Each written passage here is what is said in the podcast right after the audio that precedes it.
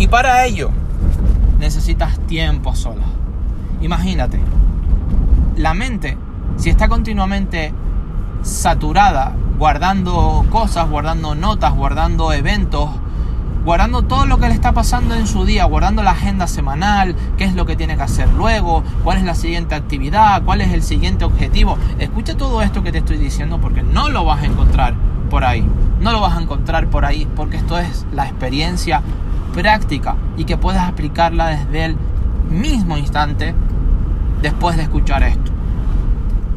Estás tan saturado de ideas, de objetivos, de cosas que quieres crecer. Muchas veces no tienes el autoestima suficiente, te sientes débil, sientes que tienes e-, ese carácter por los suelos, porque crees que hace falta hacer tanto, ¿sí?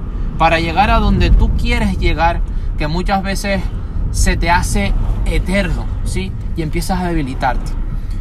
Pero ¿por dónde comienza la debilidad? ¿Sí? Por querer hacer muchas cosas. Y cuando quieres hacer muchas cosas no terminas consiguiendo nada.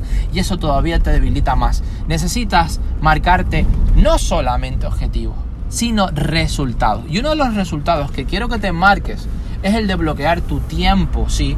Para tenerlo para ti. ¿Y eso significa hacer algo? No, significa no hacer nada.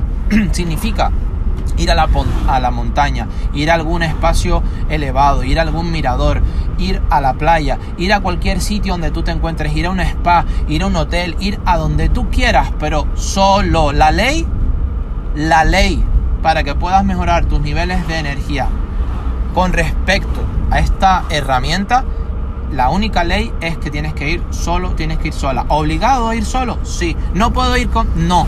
Porque eso es tiempo familiar, eso es tiempo de networking, eso es tiempo social. Ahora necesitas tiempo de soledad. Tiempo de soledad. Limpiar tu mente. ¿Por qué? Porque cuando estás solo, ¿a qué no te pasa? ¿A qué no te pasa?